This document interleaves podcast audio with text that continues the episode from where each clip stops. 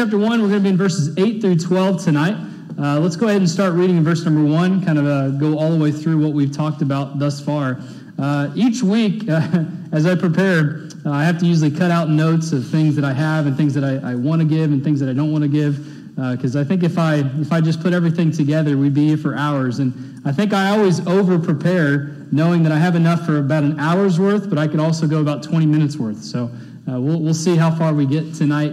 Uh, Lord willing, we'll get through verse number 12. The Bible says in verse number 1 Paul, an apostle of Jesus Christ, by the will of God, to the saints which are at Ephesus, and to the faithful in Christ Jesus. Remember, uh, the premise of this chapter and this book is about being in Christ, as the uh, title suggests, identity. Uh, and tonight we're going to talk about ex- the explosive blessings of being in, uh, in God's redeemed and part of God's redeemed. But what we're trying to discover on Wednesday nights and Sunday mornings is our identity in Christ. Uh, there's an identity that all of us have, and a lot of times as Christians, we are tying our identities to the world and the culture around us instead of tying it to Jesus Christ. And, and I've really noticed this in my own life here as I've done this series and as, as I've done this study. Uh, it seems like almost everything I've watched on TV or movies or just talking to people and watching things on, on news or online or even seeing people's you know, Facebook posts or social media posts, uh, I see that a lot of people struggle with identity. And I say that because uh, even Christians, they're, they're, they're posting things or saying things or watching things, and, and what they're doing is they're believing a lie of the culture instead of believing what Jesus Christ has already given us in His Word. And the, the truth is, as a Christian, if we are truly in Christ, He has set us free, He has made us complete. Everything we need is in Him. And as a Christian, we must learn that truth. We must learn those truths. And if we can't learn those truths, then we'll always be searching for our identity trying to discover who we are. But the truth is, it's not our job to discover who we are. Christ has already told us who we are. It's our job to obey what he has given us in his word. Let's continue on verse number two. Grace be to you and peace from God our Father and from the Lord Jesus Christ. Blessed be the God and Father of our Lord Jesus Christ, who hath blessed us with all spiritual blessings in heavenly places in Christ. Again, this phrase, in Christ. And we're going to talk a little bit about tonight in review what we have in Christ. But let me set the stage a little bit, as we've done early on in this study, of what Paul was dealing with. There was a reason why Paul was placing such an emphasis on the things that he's talking about in this letter because there was a movement going on during Paul's ministry called Gnosticism. Anybody ever heard of Gnosticism? Anybody? A couple of you. Well, I just want to give a brief de- definition of Gnosticism. Gnosticism basically denies the earthly matter is of importance to God. From that thesis, they moved to the logical co- conclusion that Jesus, who died on the cross, was uh, just basically only uh, physically man. They didn't believe that he uh, could provide for salvations. And Gnostics had a hard time believing the idea that Jesus could be fully God and fully man. But if we believe the Bible to be true, we believe that Jesus was fully God and was fully man, right? He was and he is. But in this day and age when Paul lived and uh, Paul had his ministry, a lot of people just had a hard time fathoming that fact. How could someone be fully God? How can someone be fully man? Paul also had to deal with a group of people called the Judaizers. Judaizers were Christians from a Jewish background, much like Paul, who also allowed for Gentiles to be accepted into the church, as did Paul.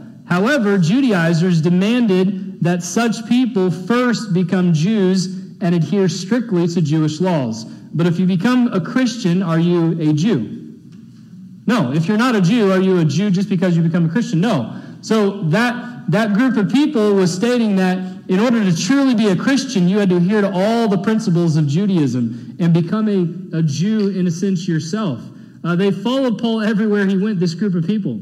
And upon leaving, his, uh, leaving a church that he had established and started, they tried to undo and undermine much of what had been accomplished. Could you imagine that? Could you imagine if someone starts a church and they, they raise up that church and there's a, a group of people, whether it be on the outside or the inside of that church, and it's just waiting for that guy to leave. And as soon as he leaves, they're going to then indoctrinate the people the way that they want to indoctrinate them. That's kind of what was going on here. And that's why Paul struggled greatly during his earthly ministry because he had all kinds of fights within and without. Uh, another thing, another group that he, uh, that he had to fight against, uh, one that, that opposed Paul and his teachings were just what he referred to as false teachers. Uh, they claimed ownership of a special instruction given only to a privileged few. They guarded these secrets zealously. You know, Paul was an advocate of the gospel. He believed the gospel was freely given to all men and not just the fortunate, uh, those that uh, were fortunate enough to be let in on the secret. And I'm glad that Paul believed that because that's what I believe about the Bible as well. That the Bible and the gospel is available for all men, for all mankind, not just for some, you know, I faced much conflicts as a preacher of the gospel, but I can't imagine facing what Paul faced on a daily basis. Again, he was imprisoned, he was beaten, uh, shipwrecked, so many things happened. But again, just in his ministries at these different churches that he helped establish, he had different arguments and fights and criticisms and, and disunity and disruptions going on. But he chose not to. Uh, you know, get on the, the, the people here in Ephesus because, again, it was a hard thing for them to figure out what was truth. So he was just trying to encourage them. And really, this study on Wednesday nights is me just trying to encourage our church in understanding what the truth is of Jesus Christ and understanding who our identity should be found in. The premise of this passage is not just for information, it's for life changing detail.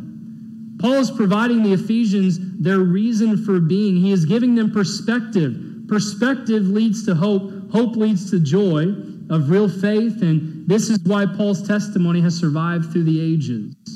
And I've said this in previous weeks, but I think I have this in your notes, and this is important. Who you think you are defines how you behave. How you define yourself determines how you live. Our churches are full of countless Christians who, again, have no idea who they are. But the Bible clearly tells us who we are. That in Christ Jesus, He's the one that tells us who we are, He's the one that defines us. You know, the focus of our lives so often is what can I do for me? How can I grow myself? How can I grow my business? How can I be the best me that I can be? But really, that mantra is completely opposite of what the Bible teaches as a Christian. It's not about being the best you, it's about being who God wants you to be. God is the one that should define you. Does that make sense?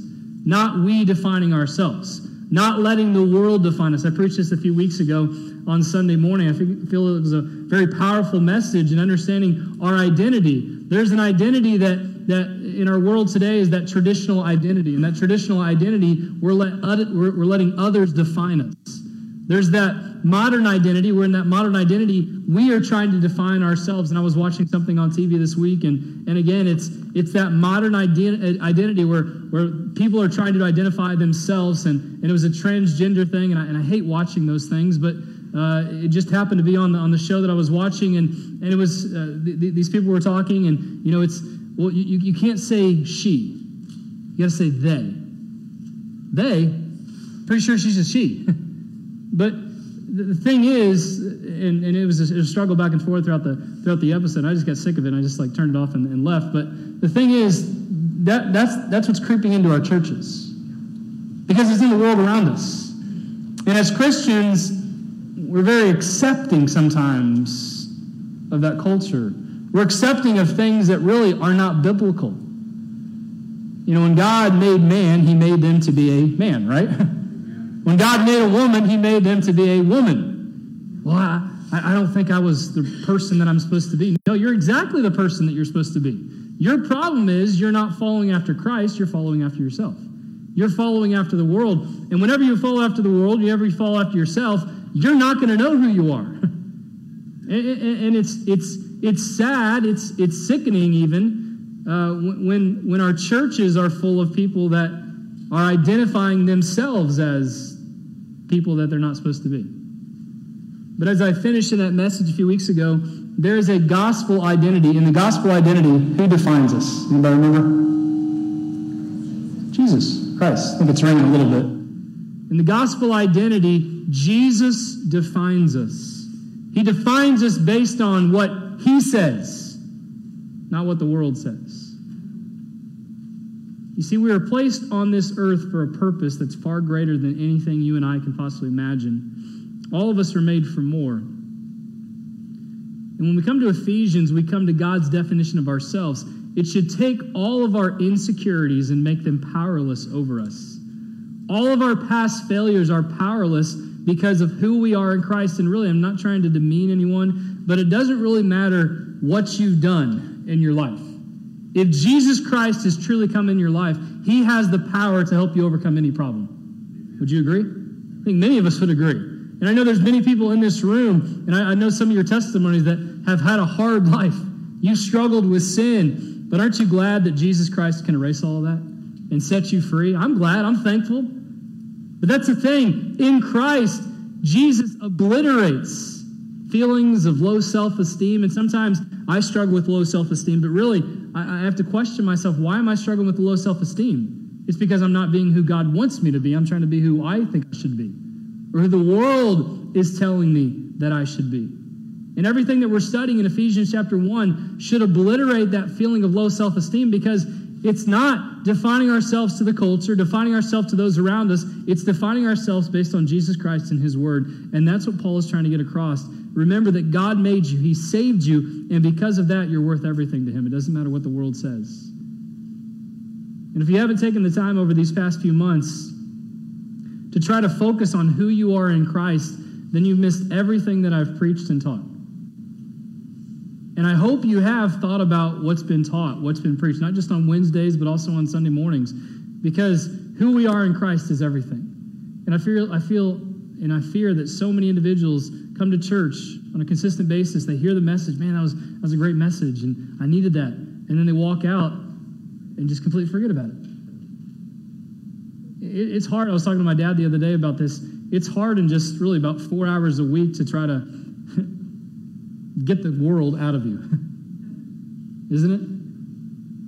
But really, it's not my job to just get the world out of you. You should be living for Christ on your own, right? I should be here just to encourage you, to equip you, to help you overcome the problems that you have in the world. But a lot of times, we're letting the world just saturate us. Then we're coming into the church and, like, all right, well, try to fix me. we're fighting a losing battle, are we not? But the world that you live in does not define you. Your job, your career, your family, your status, your looks do not define you. Christ is what defines you. In Christ, you find everything you'll ever need and all that you've been looking for and longing after.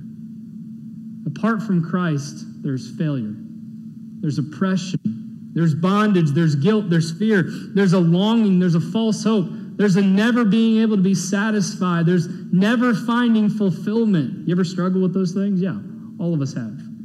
Never being free, a fake identity. But in Christ, what have we learned over the past few weeks? Do we have a slide for this, Michael? In Christ, first and foremost, we are blessed.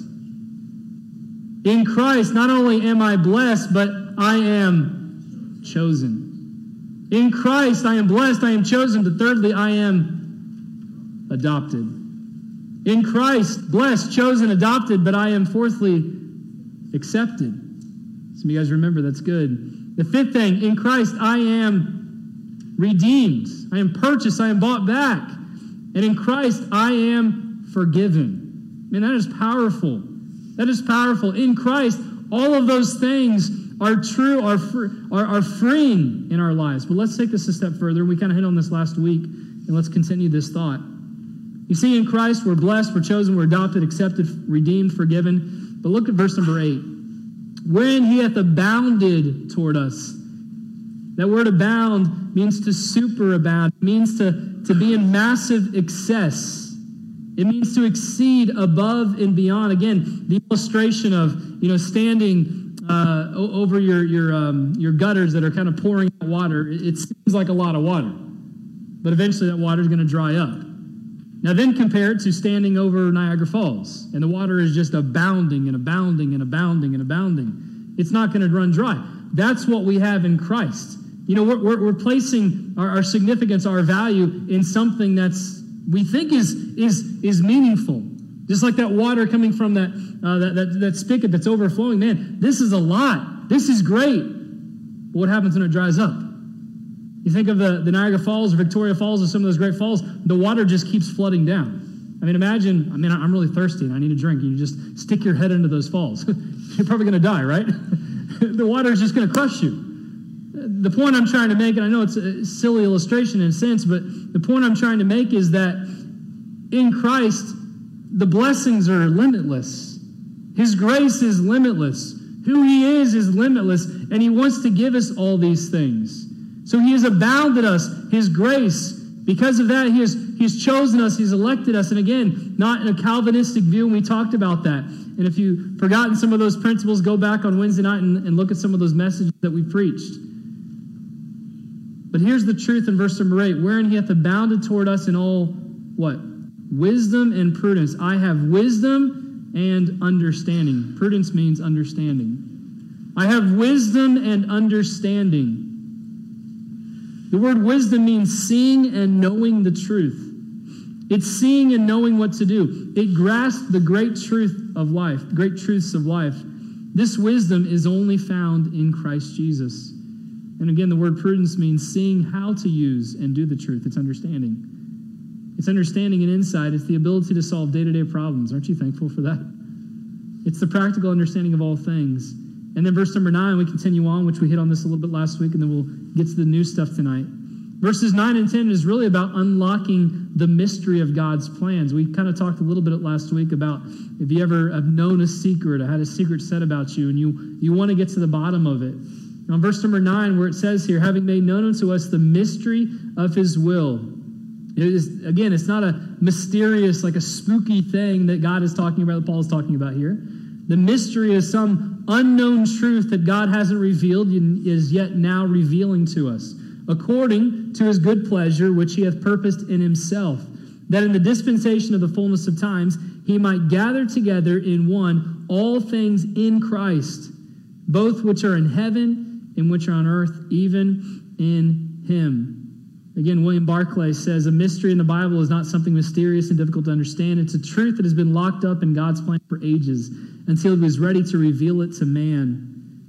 Paul says this mystery of God's will according to his good pleasure, and that is primarily involves Jesus Christ. And that the accomplishments of this mystery of God's will would not be complete until the end of time. This phrase, verse number 10, that in the dispensation of the fullness of time, this is key. A dispensation is this it's a season of time. It's a season of time. In a sense, it's an era, if you will. A dispensation is a season of time. Dispensations are ordered stages of God's work in the world. You know, I think about this and I wrote this down. You know, in our, in our house, we have a certain way we like to do things. In your house, you have a certain way you like to do things, right? Certain things go in certain places, correct? Now, if someone messes up that that, that plan, you get agitated. And, and I, I know I mess up my wife's plan all the time because I put things up and she's like, why'd you put it there? I was like, well, it looked like it went there. And there was an empty hole, so I just put it there. but that's not how it usually goes. And I get, yeah, some of the men are uh, agreeing with me. I appreciate that. But then I get in trouble when I just leave it on the counter because I don't know where it goes. Well, figure it out. I don't know what I'm supposed to do. Anyway, that's not the message tonight. Just wanted to throw that in there so you'd feel sorry for me, which I know you don't. So anyway, let's continue on. That is good preaching. Let's just park on that for a few minutes. but again, here's the point I'm trying to make. You know, my house, we have a certain way of doing things. In your house, you have a certain way of doing things. In different period of times, God has acted similarly in a sense. Here, here's what I mean. He has ordered things differently to accomplish his purposes best in that era. Things that happened in the early 1900s aren't necessarily things that are happening today. This, in a nutshell, is what dispensation means. Uh, when, when that phrase, the fullness of time, it's basically talking about the harvest. In a sense, you're, you're planting a seed. You don't harvest that day, do you? No, you have to wait. You have to wait until you water, until you know it, it grows up. You don't just plant the seed. All right, time to go harvest. if you go harvest that day, you're not going to really harvest anything. You're going to harvest the seeds or the dirt back up. So you have to wait. So that's what it's talking about. In the dispensation of the fullness of time, in that harvest. Here's the truth long before time ever began, God architected a master plan that included everything in time and space, including your life and mine. And that's unfathomable if you think about it. But there's a moment in the fullness of time. This is when God is going to do something incredible. In verse number 10, it says that in the dispensation, the era, in the fullness of time, he might gather together. That's important. Gather together in, uh, in one all things in Christ, both which are in heaven and which are on earth, even in him. When you look around the world, there's a great division within the world, is there not? You know, Paul lists several things throughout the next several chapters, and I want to hit on them very, very quickly tonight because we'll get on we'll get to them in the weeks to come. But he, he talks about a lot of divisions throughout his letter. First of all, man is divided against God. Ever since sin entered the world, man has been divided against God. It talks about this in Ephesians chapter 2, verse 1. And you who hath he quickened, who were dead in trespasses and sin. Man is also divided against man. You ever been divided against someone else? Yes, all of us have. Christians are out of harmony with other Christians. We've talked about this. Ephesians 4, verse 1, we hit on this in our Connect class a couple weeks ago. Um, I, therefore, the prisoner of the Lord, beseech you that you walk worthy of the vocation wherewith you are called, with all lowliness and meekness and with long suffering, forbearing one another in love. Verse 3 endeavoring to keep the unity of the Spirit in the bond of peace. Sometimes Christians are at odds against each other, they're out of harmony with one another. Sometimes Christians are out of harmony with God. It talks about this in chapter 5. Sometimes family members are divided against family members. That ever happen in your family? Yes. Sometimes slaves or employees are divided against their masters. Talks about this in Ephesians chapter 6. The point I'm trying to make is ever since the world began, ever since sin entered into the world, I should say, the world has been falling apart. You know, when I go back and read Genesis, I get blown away by the scope of it.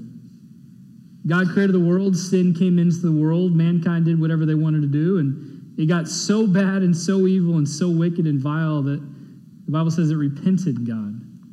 I don't have a long time to talk about that tonight, but it's one of those things where it, it made God sad because man turned from him. That was not his original design. Man turned from him and did whatever they wanted to do, and he decided to wipe out the entire earth, save one man and his family, Noah. And the thing that astounds me when I when I look back at and study this is that you know we think our world is pretty wicked, and it is. But imagine how wicked it was back then. For God to just wipe the slate clean. I mean, it probably pales in comparison what it is today to what it was back then. And again, we think, man, it's, it's just so horrible. You can't even raise a kid today. Obviously, they couldn't raise kids back in that day. They couldn't raise families because mankind really did literally whatever they wanted to do. And again, we are on that path.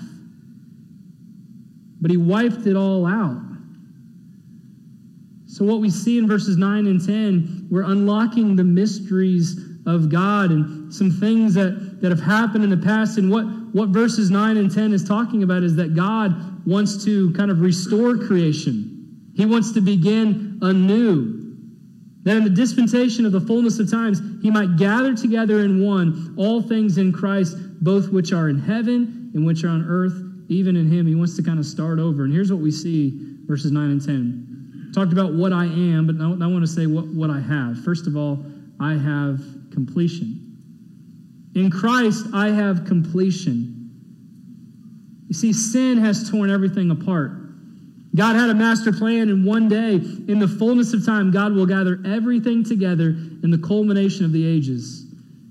He'll begin to unlock and reveal the mystery that has been planned, and that one day in Christ, all the world will be united. And the amazing thing about all this is this Jesus Christ is the answer to division, to disunity, and disharmony. In Christ, we can be complete.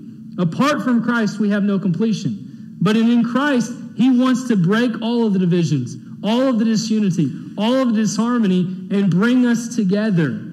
You see, Jesus Christ is God's chosen head over the church, and He's the head over the new creation as well. He's the answer to it all. He's the one that breaks down the barriers. He's the one that reconciles and restores and makes new. And that's what Paul is talking about here. One day, in the fullness of time, God will make all things new. So in Christ, we are complete and we have completion. Here's the promise we can take from this verse. However bad things seem right now, just wait, because eventually Jesus Christ will rule supremely over all of it. And we should take confidence in that. In this passage, Paul is not teaching that everyone will become a Christian or that Satan and his demons will be united to Christ. That's unbiblical. This verse is saying that Christ will rule over all, will have dominion over all. If we want to see how it works out, just turn to Revelation and read that book. We know the end of the story. So in Christ, I have completion. And then verse 11 and 12 in Christ, I have an inheritance. And I love this. Verse 11 In whom also we have obtained an inheritance. Anybody ever obtained an inheritance? What is an inheritance to you? What, what do you think of when you obtain an inheritance? Anyone want to answer that? Money? Okay, what else? You're right. Marcus? What? Land or home? Yeah. Usually, what happens to obtain an inheritance? Someone dies. Exactly. I kind of joked about that a couple weeks ago. I just need someone to die that I don't know to give me an inheritance. So it's not someone I know that I can. No, never mind. Not going to go back on that. But yeah, usually what happens when you obtain an inheritance, someone has died. They've passed on. So then you are the beneficiary. Is that right? Yeah, I think so. Whatever, whatever that word is. Uh, you're the recipient. That's a better word because I can say that one. Uh, you're the recipient of that inheritance. Here's the truth we've been made an inheritance in Christ. It's in your notes. In Christ, we have a wonderful inheritance. And in, in Christ, we are an inheritance. So the blanks are made, have, and are. We've been made an inheritance in Christ. In Christ, we have a wonderful inheritance. And in Christ, we are an inheritance. We are valuable to Him, in whom also we have attained an inheritance, being predestinated. There's that word again, found in verse number four also. According to the purpose of Him who worketh all things after the counsel of His own will. Paul is just reiterating the fact that our predestination was not to eternal life, but to the adoption as sons. The redemption of our bodies, the giving of an inheritance to his children, the inheritance, the riches, the blessings is what Paul is describing in the first three chapters of Ephesians. And it was according to the plan of God, which, according to verse number nine, was previously a mystery. And this plan will be perfectly worked out according to God's purposes and God's will, which means God is in control of everything. And when we see this word predestined or predestinated again, it's talking about being predestined to something. Here's what we're predestined to not heaven or hell. If we've chosen Christ, we are predestined to victory. We are predestined to win. Predestination is a statement of security and promise, not one that limits free will or restricts salvation to a select few. I don't believe that salvation is only to a select few. I believe salvation is for any and for all who will receive it. But you have to come to the saving knowledge of Jesus Christ. We've been predestined to be conformed to the image of his son, to receive this inheritance. It's a statement of security and fulfillment. It removes every excuse for quitting in the Christian life. You ever felt like quitting? I think a lot of us have. But understanding who we are in Christ should obliterate, as I've said before, all of those feelings. Why do we quit? Why do we feel like quitting? Because we feel like, man, God, God hasn't answered me. He hasn't been there for me, or I don't know who I am. I'm, I'm trying to search around and trying to discover this, this who that I'm supposed to be. I'm telling you the who you're supposed to be. God has, has given you everything, and He wants to just continue to bless you and, and help you realize that you're chosen, you're accepted, you're adopted. He has given you an inheritance if you take it and accept it. You know, there's been times where people have felt like quitting, and thought about this today. You know, people think, think things like, man, I, I got offended by someone in the church one time, so I'm just going to quit church and I'm not going to go anymore. Okay, but I'm here to tell you God has given you the spirit of reconciliation. And in Christ, you have everything you need to make things right. But what happens? We get prideful. I'm not going to make it right until they make it right. Is that right? No. We should do what we are supposed to do. So in Christ, we have everything at our disposal to live a thriving, flourishing, productive Christian life. Yet, how many of us truly, don't raise your hand, don't answer it loud, but how many of us are truly living a thriving, flourishing, productive Christian life? Probably many of us probably are not because we don't really realize what we have in Christ.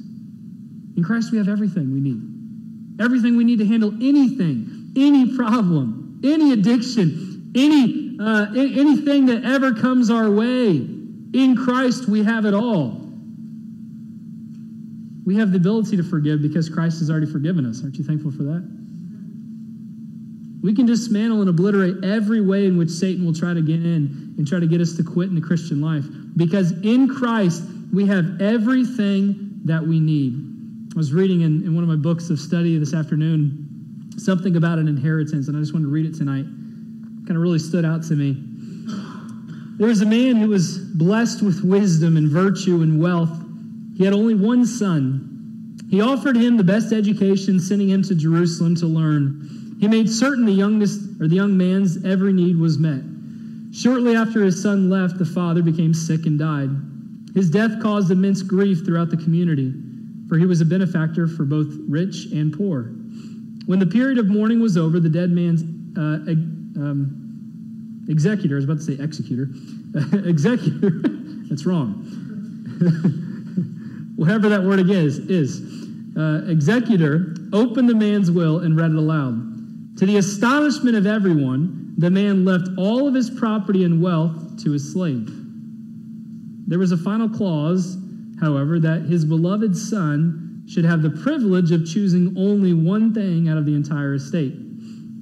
Immersed in grief over the loss of his father, the young man asked his teacher to assist him in selecting one thing from his father's estate. In the meantime, the slave began to live a life of a wealthy man. When the teacher read the will, he at once discovered the intention of the father. He said, We must leave at once for your home, the teacher told his young pupil, where you will take possession of all your property. But, but I am a pauper, the boy cried. All I have are the clothes on my back and one item from my father's house. I suggest, the teacher said, that you choose your late father's slave out of the estate and with him will go over all that he possesses, since a slave can own nothing as he belongs to his master. That indeed was the father's clever device. He knew that if he will, uh, if he were to uh, leave the estate to himself, then the slave in his absence would take everything for himself, all of the valuables that he could lay his hands on. Whereas, if he thought all belonged to him, he would take care of everything that was left. The teacher said, Your father knew that the one thing he gave you, the power to choose, would be no other than his slave. And with him, you will become the just and rightful owner of everything. You think about this, it's kind of an interesting take, but this young man's father was very clever. But our Heavenly Father is even wiser because He's given us an inheritance. And the inheritance is ours with Jesus Christ. And here's what I mean everything that Christ has is ours. Did you get that? Everything that is given to Christ is ours. It's not like, well, Christ has this inheritance being God's son, and I don't really have anything. No. If we're in Christ, we get the same inheritance that Christ has. Isn't that powerful? you might not think it's powerful, and some of you might be asleep tonight, but I think that's powerful. In Christ, we have the same inheritance as our Heavenly Father. The same exact inheritance because the church is Christ's body, building, and bride. Christ's future inheritance is all wrapped up in his church. His inheritance is our inheritance. We are joint heirs with Christ. Romans 8 17 says, And if children, then heirs heirs of God, and joint heirs with Christ. If so be that we suffer with him, and we may also be glorified together. Here's the truth Jesus cannot claim his inheritance apart from us. Did you get that? Jesus cannot claim his inheritance apart from us. And that's what Paul is stating here in verses 11 and 12. In whom also we have obtained an inheritance being predestinated according to the purpose of his will, of him who worketh all things after the counsel of, of his own will, that we should be to the praise of his glory, who first trusted in Christ. Verse 12 all of this is done for God's honor and for his glory, not for our own. It's for his praise and not our praise. The truth of these verses then is that as Christians, we have incredible riches in Christ Jesus. In a sense, we are spiritual multi billionaires. You know, the world around us is trying to help us figure out who we are. and help us find our identity based on ourselves or how others define us. There's an endless struggle trying to figure out who we are, but I'm here to tell you tonight, and I'm hoping, I'm hoping and praying you're grasping these truths. In Christ, we already know who we are. And I dare say, though, there's Christians that are sitting here tonight or watching online or that have sat through some of these lessons that are still trying to figure it out. I don't know who I am. God's word tells you who you are. Take the truths to heart and live the way that God wants you to live. He wants you to thrive. He wants you to flourish. He wants you to, uh, to, to, to, have a joyful life and, and be productive. And again, it's, it's not for you, it's for His pleasure. But as you're living for God, as you're obeying Him, as you're praising Him and honoring Him and glorifying you, God will give you what you need. And really, what we need is Him. That's it. Everything we have in Him is all that we ever need. But we get our eyes so focused on the trivial, on the material, on things that are temporary, on things that are of this earth, instead of things that are eternal. Why? I do the same thing. I'm so thankful to be blessed to be an American, to be born in this great country, to have all the riches that we have at our disposal. But in Christ, it's far greater than what we have as American, far greater than what we have as a Texan. In Christ, we have everything at our disposal. Can't we grasp this, church? Can't we grasp the truths of this and, and live like we are truly in Him? You see, if, if we're truly in Him, there's no disunity, right? There's no disharmony. There's no dysfunction. I was talking to my dad a little bit about this the other day uh, as I was driving, and, and he was kind of preaching a message kind of similar to the identity that I've been kind of talking about. And, and, and I was talking about, I, I listened to a message the other day, I think online, and and the, and the preacher was making a point. He said, You know what? If we're truly in unity with one another and kind of like I was preaching, you know, unified in the gospel, then really there would be no need to vote on anything.